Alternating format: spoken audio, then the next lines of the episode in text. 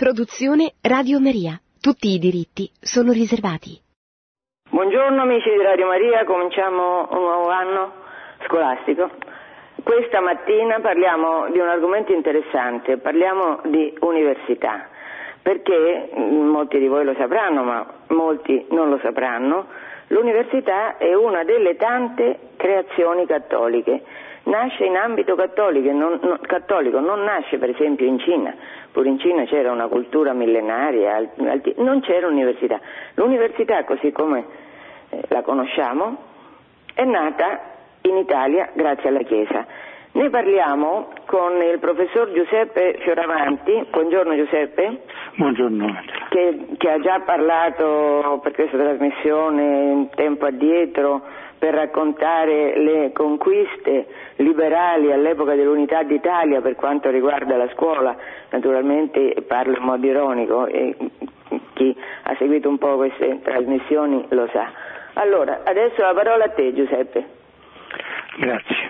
Dunque, sottolineo quello che ha detto la professoressa Pellicciari, cioè che la storia dell'università e delle sue origini non è separabile dalla storia della Chiesa. Tanto è vero che eh, nasce in un ambiente in cui per dire un uomo si diceva un cristiano, tanto era ovvia questa eh, collocazione e questo riferimento. Ovviamente questi riferimenti si sono persi nel tempo a causa di modifiche che sono state imposte e che cercherò di illustrare nei limiti del possibile. Nell'ambito eh, del mio insegnamento, che è stato per molti anni quello di storia della scuola, eh, mi sono reso conto che si tratta di una materia particolarmente antipatica, perché studiando storia della scuola si finisce con eh, il dover mettere in discussione quanto c'è di più sacrosanto per l'italiano medio, che è disposto a mollare la Chiesa, la famiglia, eh, la, la società, ma non è mai disposto a mollare i ricordi di scuola questo è il punto di partenza da tenere presente, quindi eh, devo anche scusarmi con gli ascoltatori per qualche ricordo di scuola che andrò a disturbare. Eh, il primo di questi è lo slogan Il buio medioevo. Ecco, il medioevo era buio, benissimo. Non c'era l'Enel, quindi sicuramente questo sarà stato un motivo determinante. Però l'università sorge proprio al buio, cioè sorge nel Medioevo e assurge a livelli altissimi di cultura e di trasmissione della cultura che appunto vengono normalmente disprezzati nei libri di scuola. Però c'è da uh, avere, tenere presente una scusante per questa situazione di mancata conoscenza di quello che avviene nel Medioevo e soprattutto per quello che riguarda l'università, perché la storia eh, in Italia non si conosce per niente, per un motivo molto semplice, perché per eh, quasi un secolo è stata insegnata nel momento sbagliato, vale a dire si insegnava tutta la storia a partire dalla terza elementare fino alla, alla quinta, nel momento in cui i bambini non hanno il senso del tempo e quindi non si rendono conto della situazione e non possono eh, prenderci gusto perché sfuggono proprio le coordinate fondamentali di questo tipo di conoscenza.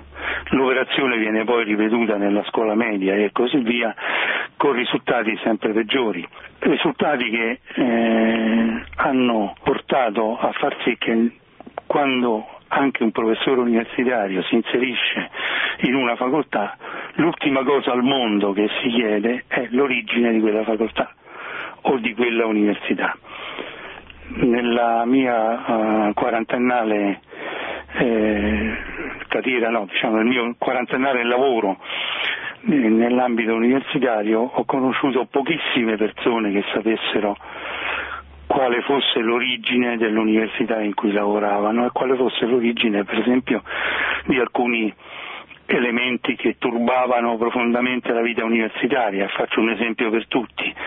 Da studente io ebbi la, l'ardire di chiedere ai miei docenti come mai esistesse una sezione di esami a febbraio quando i corsi raggiungevano il massimo della loro intensità e della loro chiarezza, il vertice diciamo, del, nell'arco dell'anno.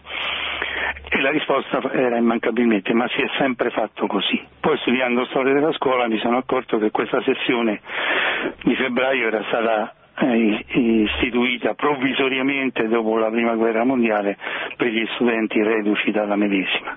Quel provvisoriamente è durato fino a che non sono cambiate le, le, le varie sessioni, cioè anno, fino a qualche anno fa. E quindi mi sono reso conto che questo era un atteggiamento molto diffuso, molto profondo, si è sempre fatto così.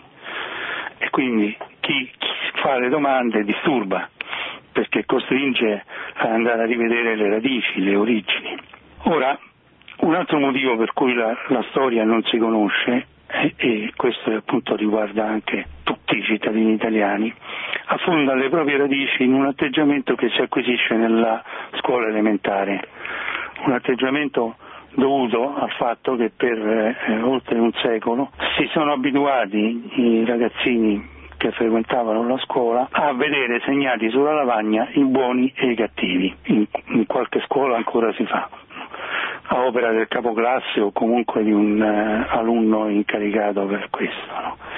Questa operazione apparentemente innocua in realtà abitua profondamente fin dalla più tenera età al giudizio temerario, perché nessuno di noi ha il diritto di stabilire se una persona è buona o se è cattiva da un suo semplice comportamento esterno. Si tratta di una uh, procedura di tipo gnostico, si direbbe nel campo filosofico, tesa a provocare un atteggiamento che è quello di cercare sempre nella società, nella, nella, vita, nella storia, il buono e il cattivo. Tutti devono essere sempre divisi secondo questa tabella. E ce ne abbiamo un esempio terribile per esempio nel campo politico. E questo porta nella storia a quello che viene definito dagli storici più avveduti l'anacronismo, cioè vuole proiettare le categorie, gli elementi del presente sul passato, senza conoscerlo, e però giudicandolo e quindi mettendo i buoni da una parte e i cattivi dall'altra.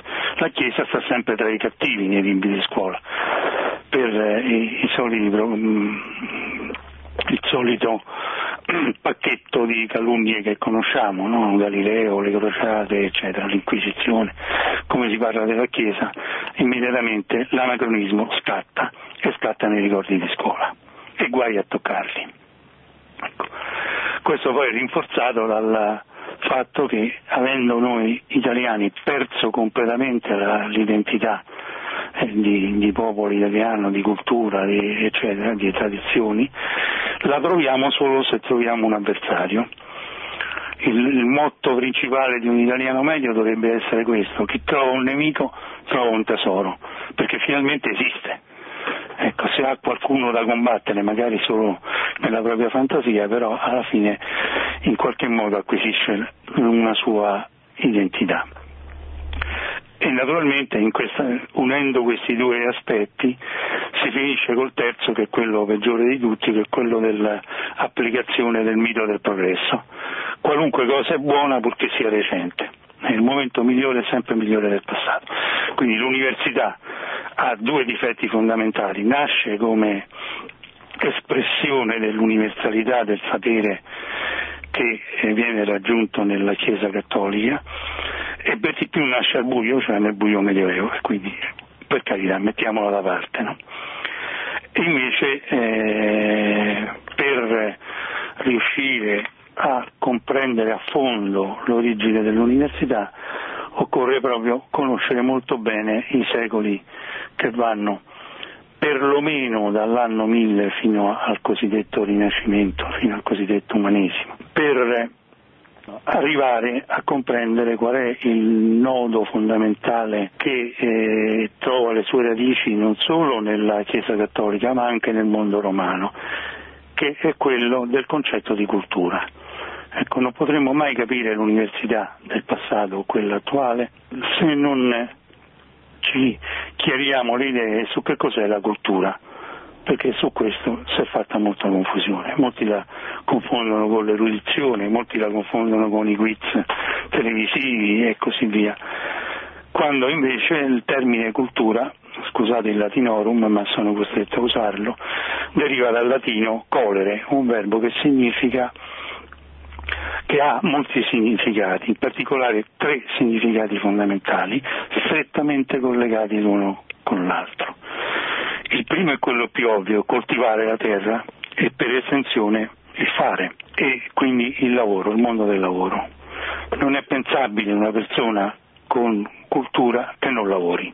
Ecco, questo è, importantissimo da stabilire, perché invece proprio nel Rinascimento si farà strada all'idea dell'intellettuale che messo a pensione a corte pensa e basta. Chi non ha un lavoro um, normale, regolare, con una forte componente anche manuale, non può arrivare alla cultura. Il secondo significato di questo verbo colere, coltivare, è relativo a se stessi, vale a dire significa coltivare se stessi, quindi non solo un fare, ma anche un agire orientato. E il contenuto di questo agire è determinato ed è stato approfondito proprio nelle università medievali dalle cosiddette qualità umane o virtù. Quindi una persona che magari sa tutto però eh, si comporta da maleducato, è intrattabile, irascibile, non può essere considerato colto, perché può essere considerata colta la persona che coltiva se stesso, quindi che coltiva quelle che i romani chiamavano virtù, da un termine che significa forza, eh, quindi affermazione positiva. Noi lo chiamiamo qualità umana perché il termine virtù ha preso una connotazione eh, in parte negativa, nel senso che si chiama virtuoso colui che non fa una cosa. Recentemente sentivo sul treno, ah che virtuoso, ha smesso di fumare. Eh, smettere di fare una cosa non è una virtù. Ecco, invece per la cultura occorre l'affermazione positiva. La virtù è sempre un giusto mezzo tra due vizi opposti, non è mai un antagonismo. Ecco, l'ordine, per esempio una virtù che ci piace molto negli altri, è sì contraria al disordine, è l'opposto del disordine, ma non basta. C'è un altro vizio ancora più grave che si chiama pignoleria e che viene in genere ignorato. Il pignolo è il, eh, l'ordinato cretino, potremmo definirlo così, no? E questo vale per tutta la dottrina delle, delle virtù, è sempre un giusto mezzo. Ma andiamo avanti, quindi la cultura come fare, come lavoro, come agire, qualità umane. Infine, e questo è l'elemento che la Chiesa Cattolica porta al massimo livello, rendere culto. Ecco, sapere di essere delle creature, che porta al sapere e quindi alla sapienza. Non a caso le, eh, molte delle università eh, si assumono, oltre al nome Università degli Studi, assumono il nome di Sapienza intorno alla fine del 1200, tra cui quella di Roma, che non ha nulla a che fare con la Sapienza attuale naturalmente. Quindi l'università sorge su questo concetto di cultura, coltivare nel senso di fare, lavorare, operare sul creato, coltivarsi, cioè crescere interiormente e perfezionare le qualità rendere culto, cioè sapere che uno non si è fatto da sé, che è consapevole della propria natura di creatura in grado di raggiungere la sapienza. Ecco, questo punto, scusate se, eh, se, mi sono dilungato un po', ma è importante per eh, ribadire che per esempio una persona che non sa lavorare con le mani non potrà mai arrivare a capire i principi, a capire appunto la cultura e naturalmente ad approfondirla. Le prime università si chiamarono subito Università degli Studi, Universitas Studiorum in latino, no? scritta che ancora si trova da qualche parte su qualche edificio. Quindi qualche elemento lo devo dire su queste due parole perché se no non si sa di che cosa stiamo parlando. In particolare la parola università è particolarmente de- delicata perché universitas nel Medioevo significava innanzitutto una comunità costituita come soggetto giuridico, quindi avendo una sua natura giuridica. Sottolineo questo aspetto, l'università sorge come comunità, ecco, non come un aggregato, un gruppo, un movimento, quello che sia. È una comunità di persone che sono dedicate allo studio dell'universum, che significa in latino universo, eh, anche in italiano, che significa originariamente volto tutto nella stessa direzione, cioè tutti che sono volti verso la stessa direzione che è la ricerca della verità. Quindi niente di più eh, facile da incontrare nel, nell'ambito della Chiesa Cattolica, ecco, che ha sempre favorito la ricerca della verità.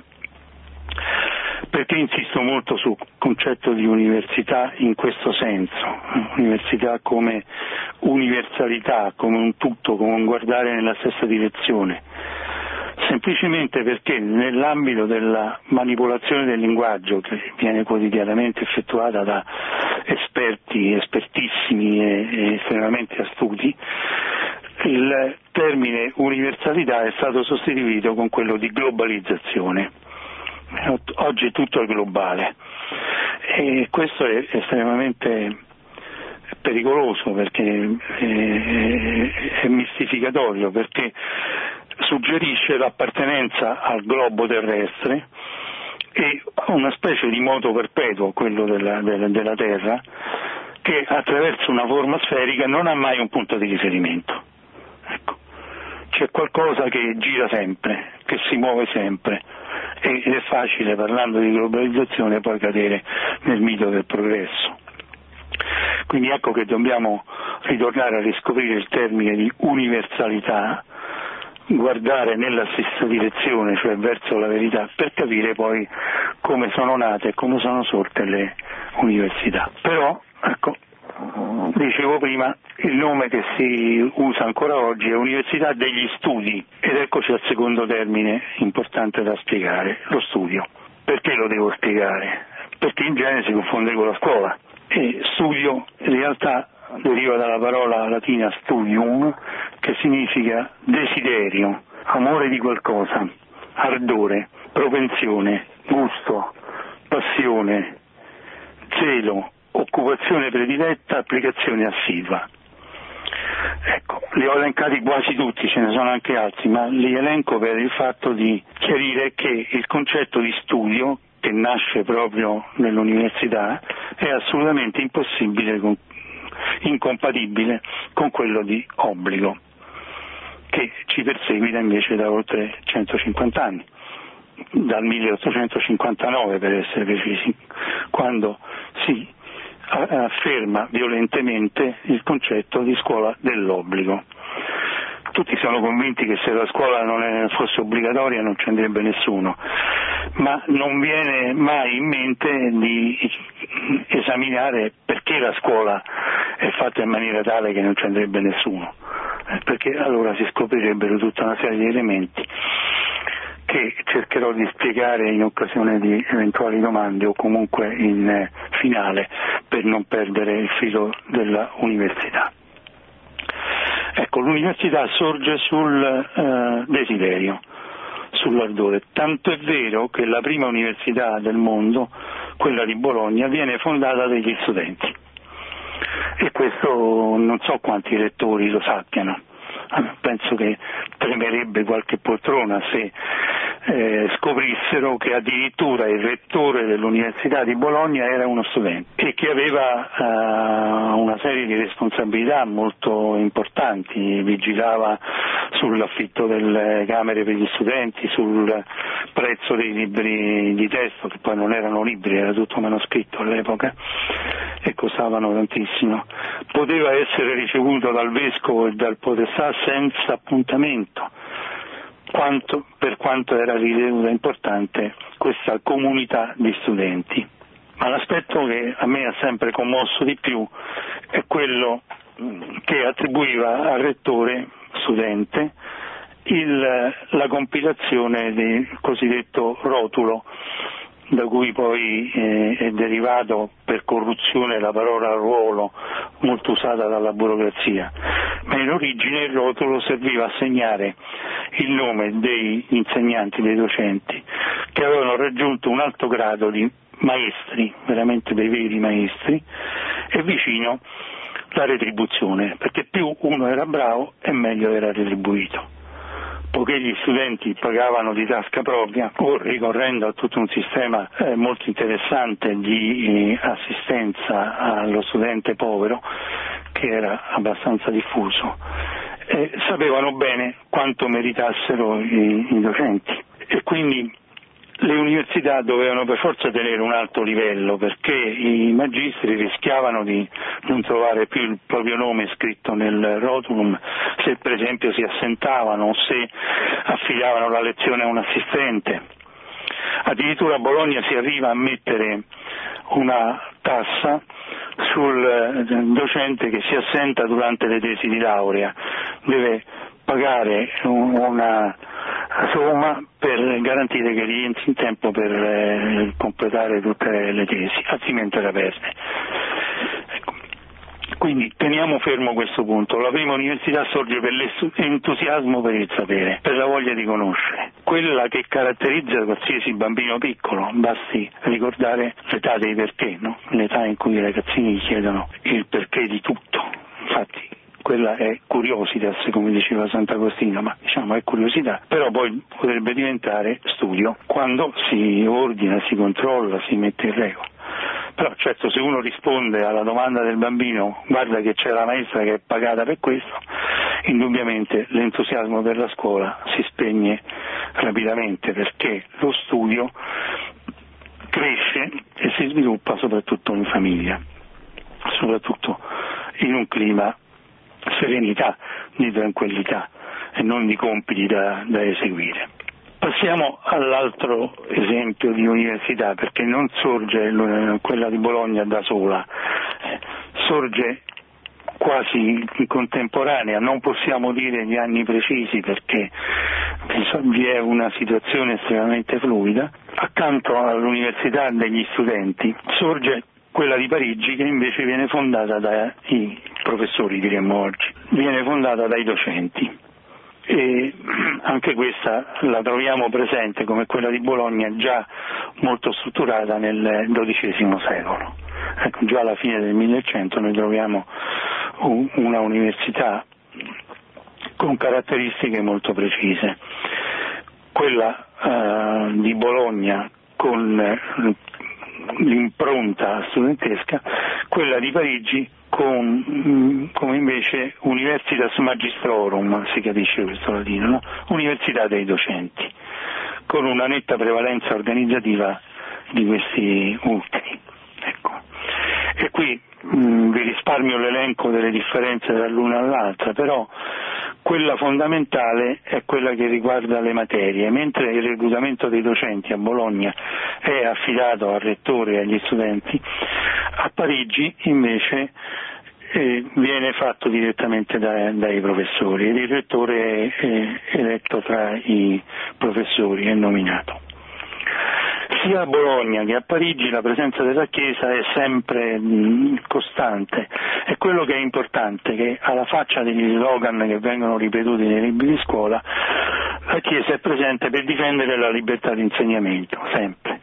Addirittura a Parigi si registra l'intervento del Papa per limitare i poteri del Vescovo che stava facendo un po' il prepotente e per difendere la libertà dei docenti e degli studenti. E questo avviene in maniera costante, soprattutto poi avverrà nel Stato Pontificio che si riempie di università fondate dalla, dalla Chiesa, dal Papa, ma autonome, con caratteristiche specifiche, ognuna con un'impronta particolare. I modelli fondamentali di università al momento del loro sviluppo sono tre, c'è da parlare di un terzo, quindi abbiate un po' di pazienza. Bologna, l'Università degli studenti, Parigi l'Università dei docenti e abbiamo poi l'Università di Napoli che viene fondata dall'imperatore, da Federico II, il quale è molto seccato che gli studenti napoletani debbano andare a studiare a Bologna e anche se a Napoli c'erano molte iniziative private di tipo universitario, molti eh, studi privati, eh, Federico II in contrasto anche con la Chiesa Cattolica perché ne combinò di tutti i colori contro il Papa, fonda una università in una data precisa, il 1224, avendo in mente l'esempio di Bologna, ma è terrorizzato dal potere degli studenti e quindi fonda un'università che è imperiale, è una università in cui eh, il re interviene nel, eh, l'imperatore in questo caso interviene nella nomina dei docenti, vengono nominati direttamente dall'imperatore.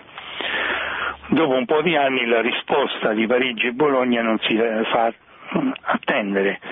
Bologna e Parigi non riconoscono i titoli rilasciati a Napoli, eh, ma non per eh, sciocchezze che girano su Napoli, sulla possibilità magari di fabbricarsi un titolo falso, ma semplicemente perché non riconoscono l'autorità di un docente nominato dall'imperatore, nominato dal potere politico. E questo mancato riconoscimento dura per parecchi secoli, dura addirittura fino all'ultima invasione barbarica, quella dei Savoia, che invece chiudono molte università e le pareggiano tutte gli altri facendo sparire tutte queste eh, differenze. Però la, l'università di Federico II va studiata a fondo perché questo sarà poi il modello dell'università cosiddetta statale, cioè dell'università che poi alla fine verrà eh, diretta direttamente da un ministero e da funzionari della burocrazia. Mm, direttamente espressione dell'ingerenza eh, governativa. Un eh, ulteriore elemento per spiegare come la Chiesa provvedeva alle università può essere dato per esempio dall'Università di Roma, fin dal, dall'inizio per mantenere la Sapienza, come viene chiamata, che si trovava dove adesso è Sant'Ivo alla Sapienza perché conosce questa bellissima chiesa che era la cappella dell'università, il Papa mette un dazio sul vino dei castelli. Ecco, in entrata a Roma si pagava un dazio che finiva direttamente nelle casse dell'università, quindi in vino veritas, insomma, no? però in questo caso in vino veritas et sapienza, cioè nel vino la verità ma anche la, l'università. Questo esempio a Roma è presente anche in altre scuole.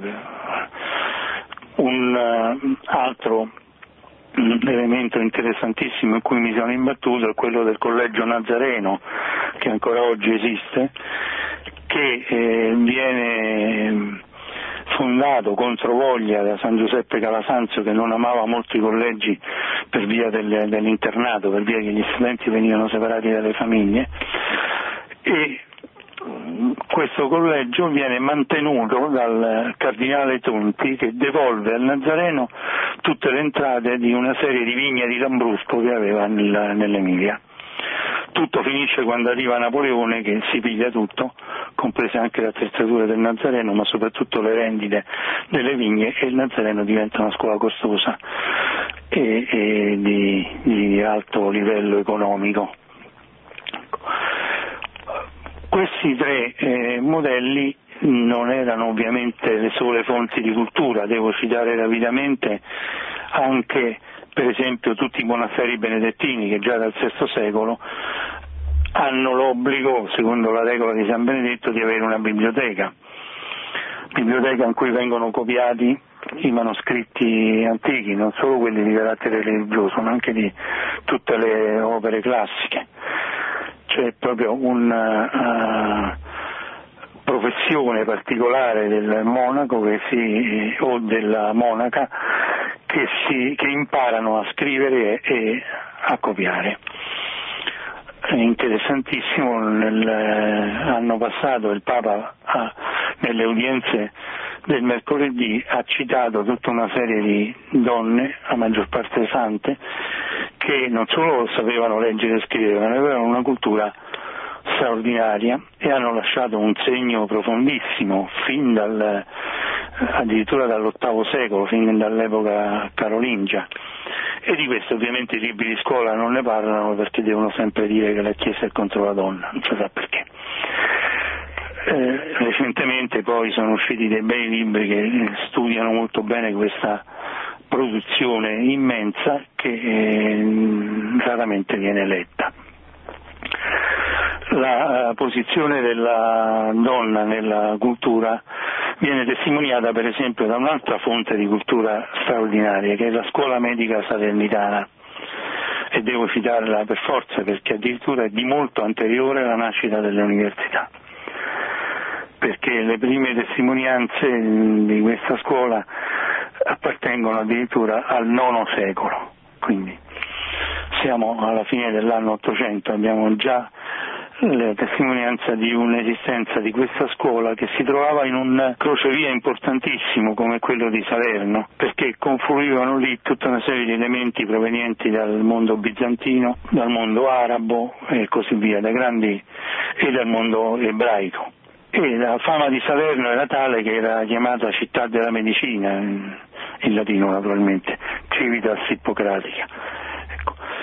Ora, il riferimento che facevo al posto che la donna aveva nella cultura è preciso. Bisogna sapere che nella scuola medica salernitana le materie mediche femminili, ostetrica, ginecologia, eccetera, venivano insegnate da donne.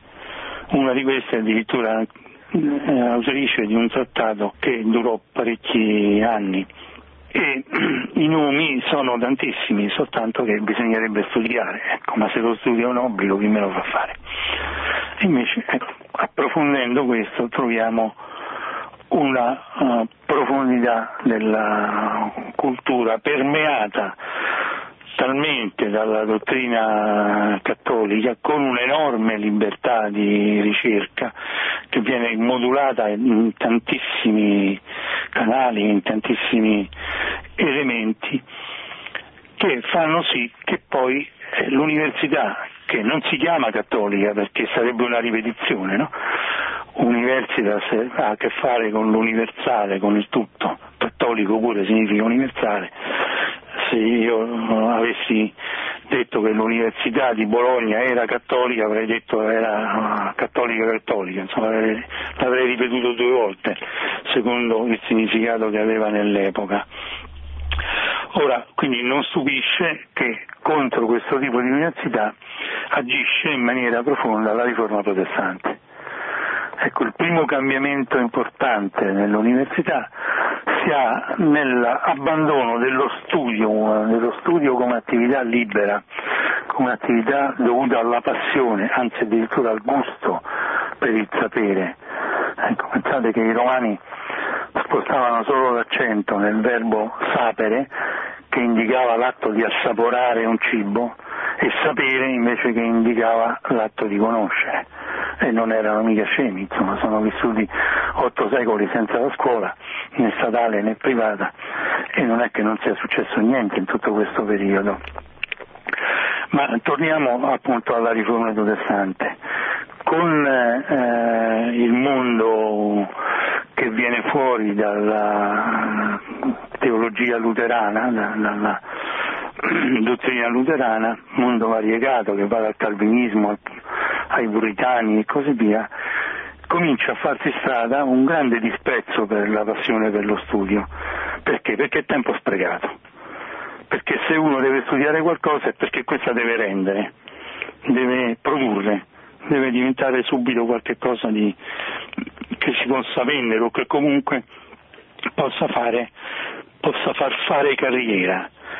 Infatti gradualmente le università cominciano a ricevere finanziamenti anche statali a patto di preparare dei funzionari, non di preparare delle persone colte, ma soprattutto dei funzionari, dei docenti che diventano anche elementi dell'amministrazione. E questo è dovuto anche alla profonda contaminazione, il termine esatto è poco usuale, no? da parte dell'agnosi spuria, del, dell'agnostico, del pensiero agnostico nel Rinascimento. Molti uomini del Rinascimento, primo tra tutti Leon Battista Alberti, dicono che bisogna sempre fare, fare, bisogna sempre muoversi, eh, dice addirittura dice Alberti, fuggo il sonno e l'ozio sempre facendo qualche cosa. E invece la cultura si forma proprio con la contemplazione, in cui ovviamente la Chiesa è maestra. Se non contemplo non mi stacco e non arrivo all'universale, se mi metto nei problemi così continuamente concreti, ma il tempo corre e devo saltare un po' le conclusioni eh, della, di questa storia universitaria che, ripeto, vede minata l'impostazione originaria dalla riforma protestante e dal movimento, dalle dottrine gnostiche che si basano sulla conoscenza del male per poter arrivare al bene. Ecco.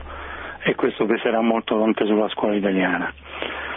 Ma poi abbiamo le invasioni napoleoniche di tutta l'Europa e Napoleone la prima cosa che fa ovviamente trasforma le università in scuole di, eh, per preparare dei funzionari sul modello della scuola normale superiore di Parigi.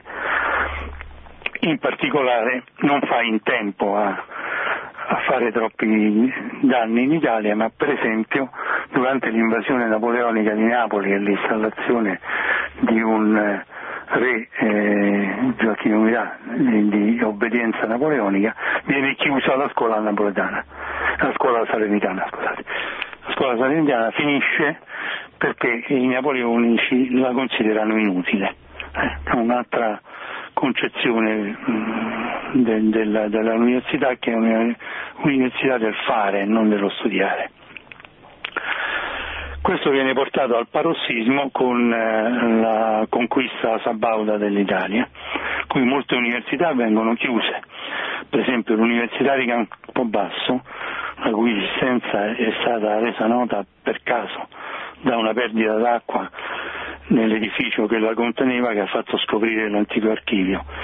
L'Università di Campobasso, per esempio, dicevo, viene chiusa e trasformata in liceo con tanto di targa che salta di Savoia perché hanno fondato un liceo a Campobasso, ma non c'è nessuna targa che dice che hanno chiuso l'università però.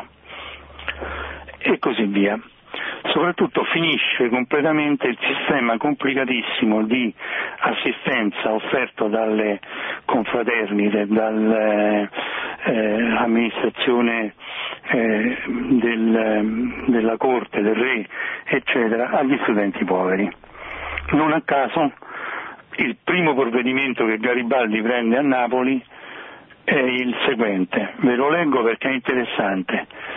Dice, su proposizione del direttore del Ministero dell'Istruzione Pubblica, deliberata nel Consiglio dei Ministri, considerando, e qui veramente c'è il giuramento di ipocrita, insomma, come in tante altre cose, considerando che non vi è niente di più vergognoso che domandare ed accettare elemosina sotto il nome di studente o letterato povero, decreta i soccorsi agli studenti e letterati poveri sono tolti. Ecco, vengono aboliti. Perché? Perché è umiliante chiedere una borsa di studio. No? E per questo io parlo della scuola italiana e naturalmente non mi creo molti amici, del giuramento di ipocrita, insomma, no? perché quando si ignorano queste cose e poi si dice la scuola di classe, la scuola solo per i ricchi, eccetera, vabbè andiamo a vedere come si faceva. Per esempio, mi, mi torna in mente adesso, nella uh, Università di Bologna nessuno studente povero veniva rifiutato perché bastava che si mettesse a compilare i manoscritti, a copiarli e immediatamente eh, guadagnava moltissimi soldi e poteva pagarsi tutte le, le, le rette. Ma questa era una, una tra le tante fonti. Invece con l'unità d'Italia spariscono tutte le possibilità di studiare eh, avendo degli aiuti e soprattutto spariscono tutte le differenze tra una università e l'altra, perché tutte vengono statalizzate, molte vengono chiuse. Nella legge Casati c'è un articolo specifico, il primo articolo che riguarda l'università dice, recita così, l'università di Sassari è soppressa. Amen e questo successe per molte altre, e le altre vengono uniformate. Però quanto uh, gli invasori sapessero bene, conoscessero bene l'importanza della Chiesa, lo, lo, è dato dal fatto che vengono immediatamente abolite tutte le facoltà di teologia. Ecco, la teologia viene abolita e non è stata più reintrodotta nemmeno adesso, non, nessuno si è mai sognato di rimettere questa facoltà importantissima che poi era essenziale per l'università perché, ripeto, non c'è niente di più universale della dottrina cattolica. La stessa legge Casati dice che i docenti vengono nominati dal re, ecco che riesce fuori il modello imperiale Federico II. però riesce fuori con ben altra personalità, con Vittorio Emanuele II, di cui credo che ognuno saprà eh, vita, morte, miracoli e discendenza, e quindi non ci dedico neanche una parola. Però sparisce l'autonomia del corpo docente, che viene tutto inquadrato in un ordinamento statale. Spariscono tutta una serie di istituzioni intermedie e quindi viene accettata in pieno una dottrina che è quella di un studioso che si chiama von Humboldt, il quale eh, teorizza l'università come il posto dove si lavora in solitudine.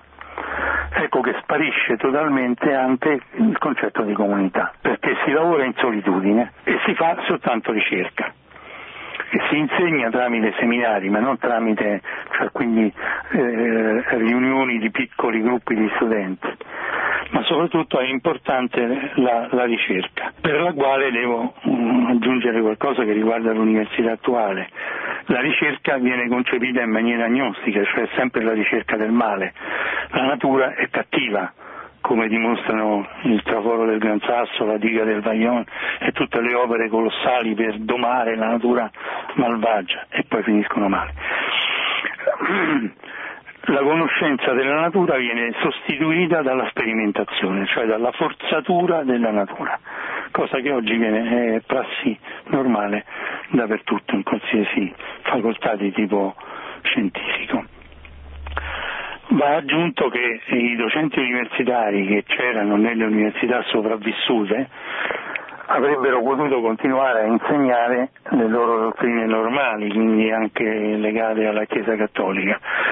E per fare questo la astuta nuova amministrazione statale utilizza un mezzo molto semplice, sospende tutti i concorsi a cattedra. Dal 1863 fino alla fine del 1875 non ci sono concorsi a cattedra, non vengono più nominati i professori che man mano vanno in, in pensione o muoiono e in questa maniera il regime si assicura l'assoluta obbedienza di quelli nuovi, perché eh, li va reclutando senza la normale procedura di reclutamento che va dal maestro all'allievo. Cioè i, i magistri, i maestri precedenti non possono più fare scuola perché non vengono sostituiti fino a che non eh, arriva il concorso statale con l'approvazione reggia, con tanto di ispezioni, con tanto di ministero della uh, istruzione e così via. Mi rimane solo un elemento, ecco, state tranquilli che uh, qualcosa sulla università attuale che veramente non credo che sia un buon esempio e sicuramente se passerà non passerà la storia ma la storiella perché basta scorrere eh, l'elenco delle 3600 materie in cui è suddiviso l'insegnamento universitario per rendersi conto della colossale presa in giro. Eh, materie che vanno dalla cura dell'animale domestico alla, teolog- alla geografia dell'incertezza e così via, in altrettanti corsi di laurea, ma questo lo lascio a chi voglia smanettare su internet per divertirsi col Ministero dell'Università e vedere come viene canalizzata la situazione. Quello che mi preme sottolineare è che qualsiasi provvedimento che riguarda l'università da molti anni viene inserito direttamente nella cosiddetta legge finanziaria, insieme a una marea di altri provvedimenti che sottraggono l'università a una discussione critica con chi ha il potere, cioè in questo caso la burocrazia che somiglia molto alla seconda bestia dell'Apocalisse che è quella che imprime un segno sulla mano e sulla fronte, un codice fiscale, insomma un codice di qualsiasi tipo, un IBAN, altrimenti non si può né comprare né vendere. Difatti essendo parte della finanziaria l'università va avanti a crediti e a debiti e quindi anche nella terminologia altro che universalità. Siamo, per usare il titolo di un bellissimo libro, schiavi delle banche al massimo, perché abbiamo, siamo stati costretti ad adottare anche questo atteggiamento. Soluzioni, eh, poi in genere io vengo sempre, in genere vengo bollato di pessimista perché dice ah ma lei ci disegna questo panorama così eccetera. E io ripeto con la, la, l'antica scuola salernitana, eh, per indicare eh, un, un rimedio bisogna prima fare una diagnosi, se uno non fa una diagnosi e poi occorre anche una prognosi. Ma prima di questi due momenti occorre l'anamnesi, cioè la conoscenza del passato. In questo il lavoro dello storico è molto simile a quello del medico. Occorre un'anamnesi, occorre una diagnosi e poi occorre una prognosi. La prognosi è riscopriamo il valore dello studio, anche se i libri di pedagogia dello studio sono stati a suo tempo proibiti in una nota università. E poi se necessario vi, vi cito in finale eh, alcuni eh, libri importanti, solo tre in tutto e non sono tantissimi.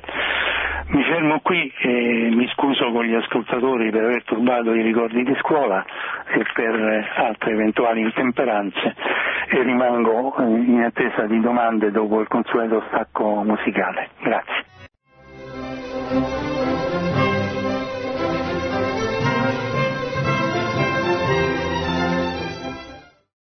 Pronto?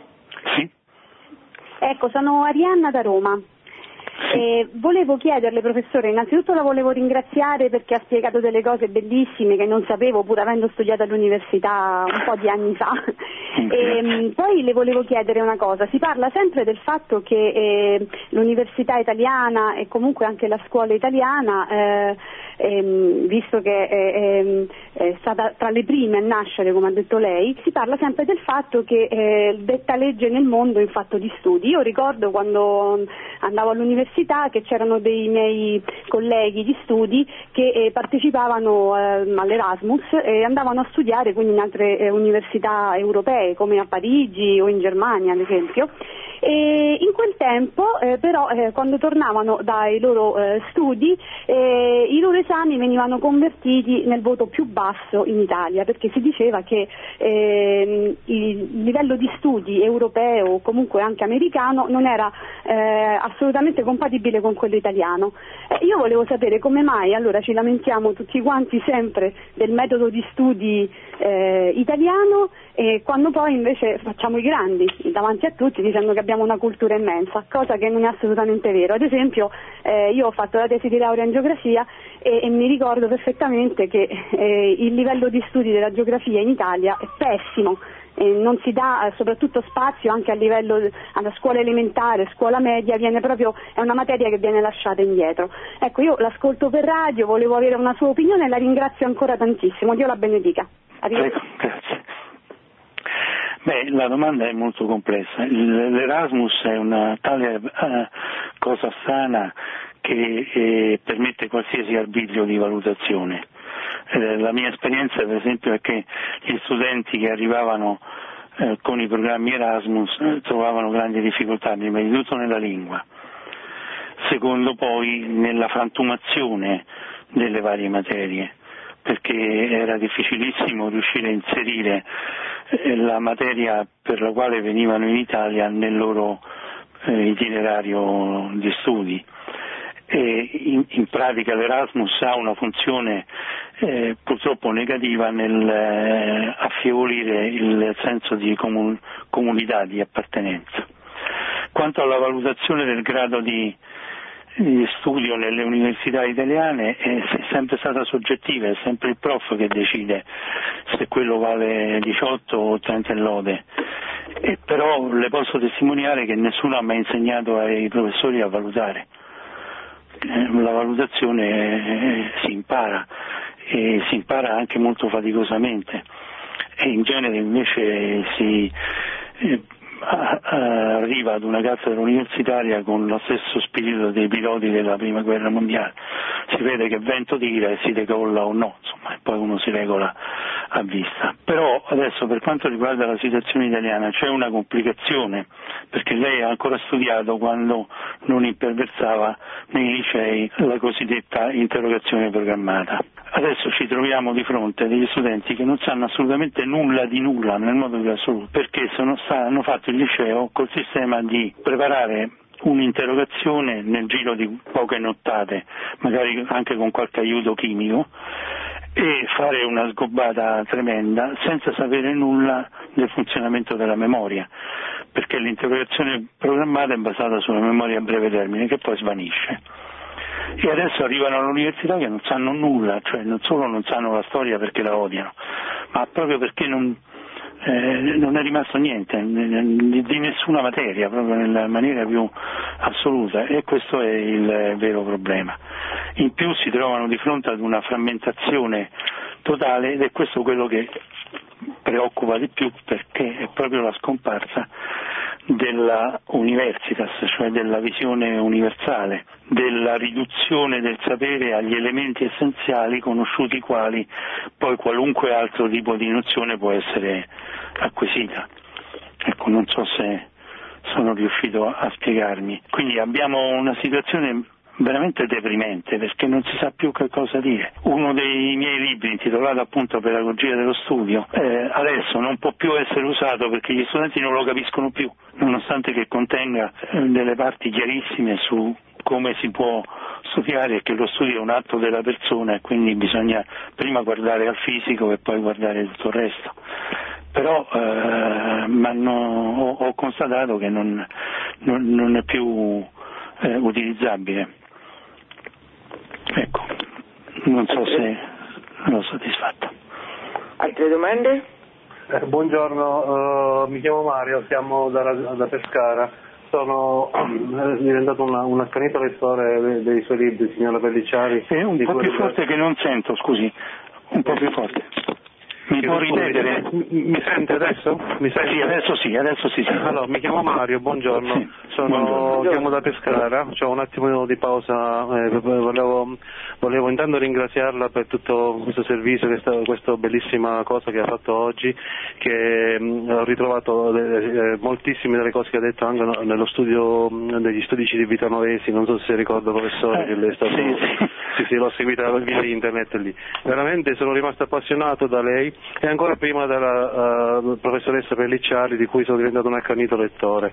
E il problema che io dico adesso, che speranza c'è per questa nostra Italia e anche per l'Europa, secondo voi e secondo anche la professoressa, per poter invertire un po' questa, questa, questa tendenza eh, distruttiva verso la scuola e soprattutto verso, io guardi, nel mio lavoro ho, ho, ri, ho imparato, ho, ri, ho riimparato la matematica perché mi sono trovato, io sono un tecnico di laboratorio chimico, ad applicare dei concetti che a scuola non avevo capito e lavorando in un ambiente tecnico ho scoperto, oddio, capisce?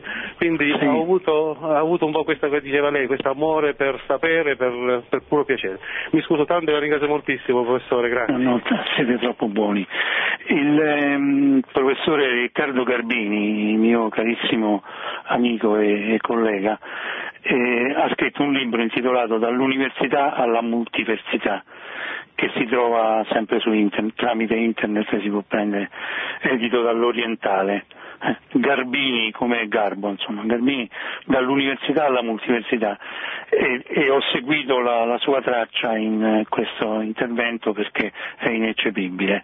Ebbene, termina, essendo lui un inguaribile ottimista, dicendo che la, la soluzione si può trovare solo attraverso gli studenti. E credo che abbia ragione. Cioè soltanto con un, un lavoro in, in, parte anche esterno all'università sugli studenti si potrà poi ritornare a, a, a farli ridiventare protagonisti, perché questa è un po' la soluzione. Però credo che vada superato questo schema buoni e cattivi, vada superato lo schema agnostico, bisogna rendersi conto e, e far rendere conto con tutti gli strumenti a disposizione in particolare tramite internet come ha visto con il sistema con il sito degli studi civitanovesi eh, io ho messo lì la spiegazione di un quadro di insegnamento dell'Ottocento che è stato un quadro che è stato eh, distrutto da Luigi Settembrini in persona proprio per odio alla Chiesa ed era un, un, grande capolavoro. Quindi riscoprendo queste fonti, lavorando sugli studenti e soprattutto liberandosi dell'ognosticismo, cioè dell'idea che lo studio deve essere fatica, sforzo, eh, prima il dovere e poi il piacere, lo studio è gusto. E il gusto è importantissimo perché sul gusto si, anche, si fondano anche le relazioni interpersonali perdoni se mi fermo un momento su questo, noi diciamo mi piace tanto di un libro quanto di una persona, tanto di una torta o di un, un cibo. Però, eh, per esempio, del libro, se ci è piaciuto molto diciamo che l'ho divorato, se è una poesia che ne ho assaporato le parole e così via. No? Delle persone eh, dico mi piace, però se non mi piace uso tutte le metafore del gusto. Per esempio quello lì non lo posso mandare giù, mi sta sullo stomaco, non lo posso digerire, eccetera, eccetera, in tutte le lingue che ho potuto conoscere, che, eh, per le quali ho potuto verificare questo. Che vuol dire questo? Che appunto lo studio fa parte di quel sapere, di quell'assaporare, del prendere gusto, che è importantissimo per poter poi rimediare alla situazione. In particolare lo studente che prende gusto allo studio sceglie da sé in quella specie di supermercato universitario comincia a scegliere dei corsi più seri, riconosce i maestri e così via, però ha bisogno di un aiuto esterno e ha bisogno di uscire dal, dallo schema buoni e cattivi e dallo schema per il quale per arrivare al bene bisogna per forza passare attraverso il male.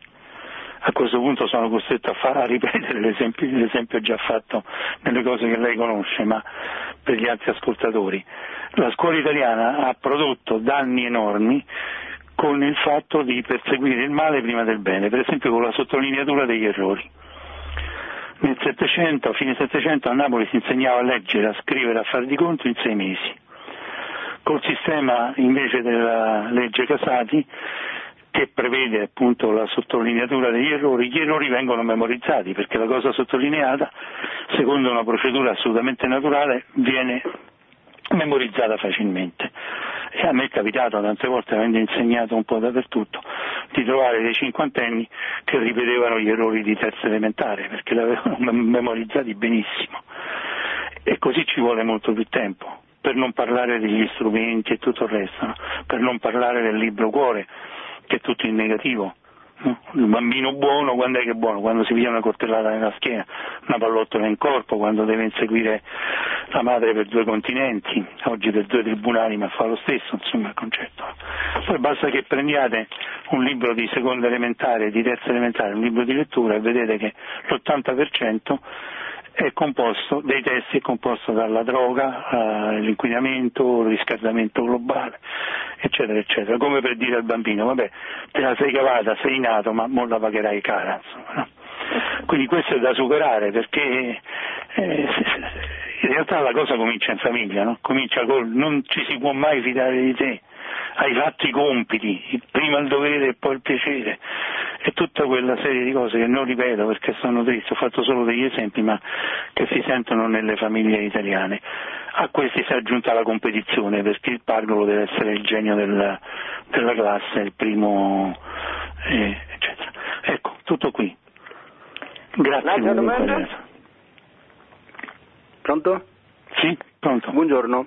Buongiorno. Eh, mi chiamo Pasquale, eh, sono a Napoli. Per caso ho sentito Radio Maria e il suo intervento, col quale nella mia ignoranza eh, gran parte concordo, mi trovo e mi piace. Per questo stavo domandando notizie sulla persona, mi hanno detto Giuseppe Fioravanti, insegnante, e cercavo qualche altra notizia per poter andare a leggere delle cose. Mi hanno detto un testo scritto, lei stesso l'ha detto, Pedagogia dello studio. Sì. Ehm, è sempre la stessa casa editrice di tutti i suoi scritti? Sì, edizioni Ia Padre, sì. sì, sì esatto. Ia Padre. Eh, Ia Padre. Eh, Ica e poi la parola padre, tutto attaccato. Ica padre, ho capito. Trovo sì, qualcosa anche in internet? Eh, prego? Trovo qualcosa anche in internet suo? E ce lo devo rimettere perché il sito mi è andato distrutto per via di un attacco ah, di simpaticoni e quindi entro la, eh, la, metà di ottobre rimetterò tutti i testi che c'erano, ma sono andati dispersi, ne sono rimasti pochi insomma. Ah, come testi, e quindi però adesso però... notizie sue su internet, Giuseppe Fioravanti. Beh, eh, io, lei è proprio di Napoli? Eh, provincia, Ah, di dove? eh, Somma Vesuviana. Ah, sono vesuviana. Io ho insegnato 29 anni al Sor Orsola Bene in Casa, di cui avrò Ah, sentito capito, capito. parlare. Quindi troverò delle Eh, cose lì. E nella terra di lavoro ho seguito qualcosa come eh, alcune centinaia di tesi, in tutto sulla mia fedina penale ce ne sono 810 tra eh, Roma e, e Napoli. E quindi Perché parla di fedina penale? Eh? Perché parla di fedina penale? Eh, perché è una grave colpa, perché si, si, si fanno i conti con molti ricordi di scuola, no? Per Ah, esempio si deve dire che a Napoli era la più importante città eh, per le scuole del mondo e lo è rimasta fino all'invasione savoiarda Mm. e aveva le migliori scuole del mondo e venivano a studiare lì, ma non si può dire perché bisogna dire che erano tutti analfabeti, cafoni, eccetera. Quindi trovo notizie sue e, mm, e in questo momento dove insegna eventualmente a volerlo contattare? A volerlo contattare? No, adesso sono in pensione. Ah, ok. Però tramite il sito mi può contattare senz'altro. Quando però Cioè, lo rimetterà in funzione? Ehm, la posta già dalla prossima settimana ricomincerà a funzionare, però il resto funziona abbastanza, però non è così ricco come prima, ecco. No, non è Però- importante questo, il fatto è che mi ha interessato il parlare che mm, ah, insomma, eh, faceva una grossa differenza, appunto, eh, se- la cultura, Eh, insomma i giornalisti di Mo non è che parlano così e quindi si vedeva una differenza, vabbè, vado a cercarlo.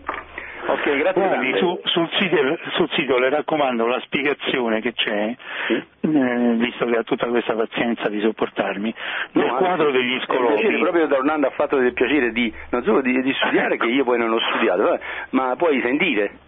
Ma potrà scoprire l'illustrazione del quadro degli scolopi, Sì. vale a dire un quadro di insegnamento quando non c'erano le- i programmi ministeriali Mm. e però dagli scolopi uscivano dei ragazzacci tipo Mendel, lo scopritore delle leggi della genetica, Pascoli, Carducci, Barzanti, scopritore del motore a scoppio, eccetera, eccetera, no? e, e quindi è interessante, ecco una cosa che Ma lei è originario di dove? Eh, di Borgata Romana, Borgataro Romano e credo che l'accento lo faccia capire. No, Però non ha lo so, fatto il eh, pendolare però su mi è venuta la curiosità, perché se non mi sbaglio, eh, durante la trasmissione lei ha parlato di l'ultima invasione barbarica, Sì, riferendosi a Savoia. eh certo.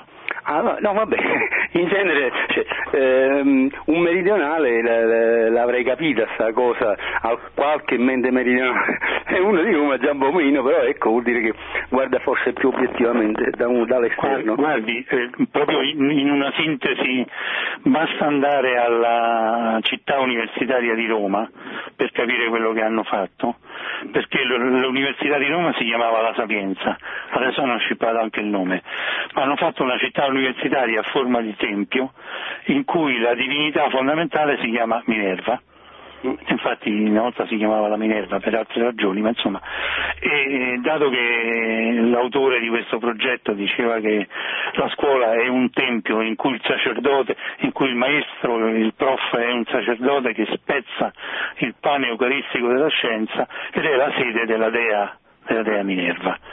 Infatti a Roma c'è questa superstizione, gli studenti che vanno a fare esami non devono mai guardare negli occhi la Minerva se no vengono bocciati, così credono.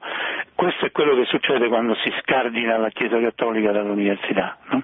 cioè proprio veramente si va a finire in basso, quindi ecco perché la mia espressione è piuttosto dura. Bene, grazie del suo intervento. Pronto? Pronto? Eh, pronto? Buongiorno. Buongiorno. Eh, buongiorno, sono Clara da Venezia.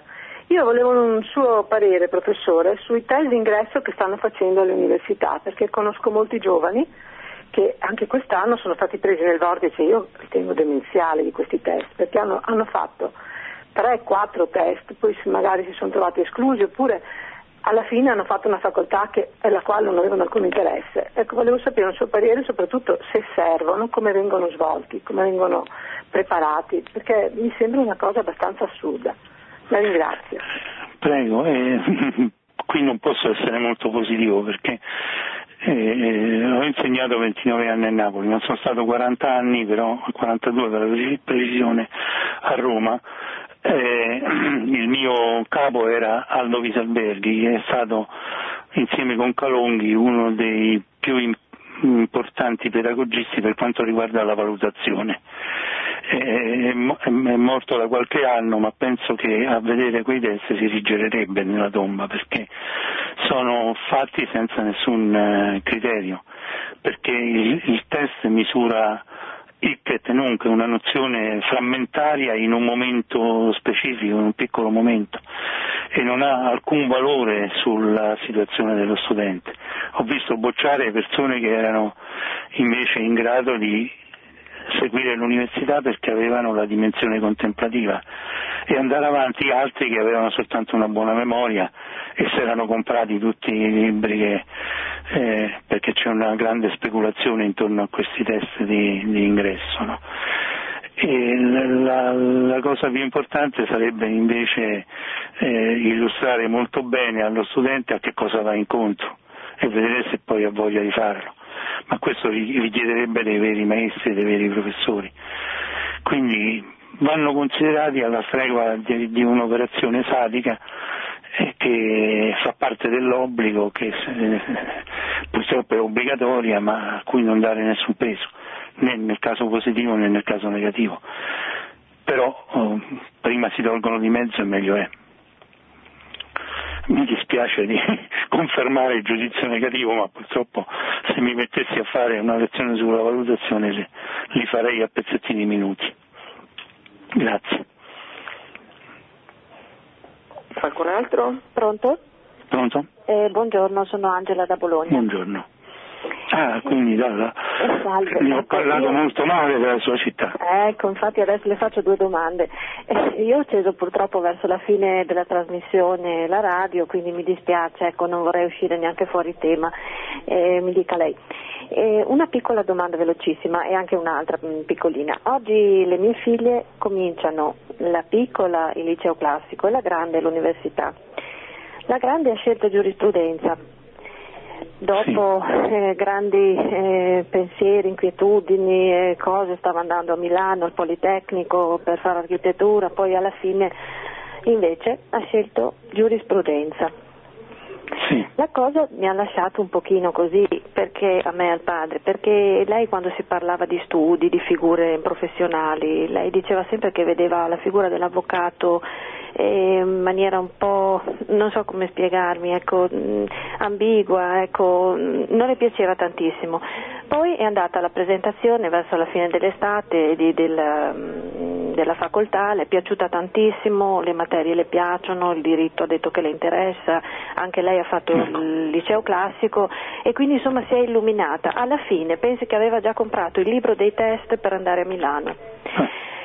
Quindi mm, ci ha lasciato un po' così, io adesso spero, prego il Signore che sia stata una scelta, ma eh, è chiaro che quando va e eh, comincia si renderà conto. Quindi chiedevo questa piccola cosa, cosa ne pensa lei brevemente di questa facoltà? cioè giurisprudenza a Bologna, ecco, se può sbilanciarsi un attimino, ecco quello che può. E invece l'altra piccola domanda è questa, sì. che mi angoscia un po'. La piccola ha fatto tre anni di medie, insomma, mh, mm, non è preparatissima diciamo, secondo me eh, sono stati tre anni un po' così e, e ha scelto pure lei il liceo classico. Ora è una ragazzina che usa abbastanza il computer, che io lo vedo proprio come un demonio quasi, internet, perché ruba loro molte ore alla lettura, mentre prima c'era il libro sempre in casa, adesso anche, però è entrato prepotentemente in questo elettrodomestico, lo chiamo così, e quindi ho molta paura, non so io ecco come fare, do l'esempio della lettura, io il computer non lo uso, insomma queste due domandine, io le ascolto per radio e la ringrazio già tantissimo, grazie. Eh, sono domande molto particolari, cercherò di non eh, scendere troppo.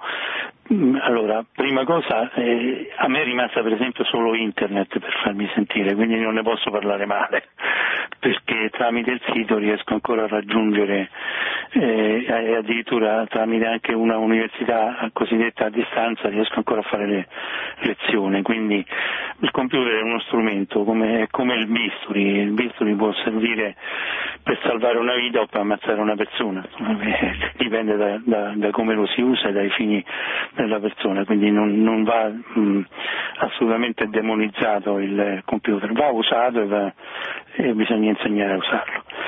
Comincio con la questione del diritto, ecco, se ci ha preso gusto, se eh, ha passione va benissimo.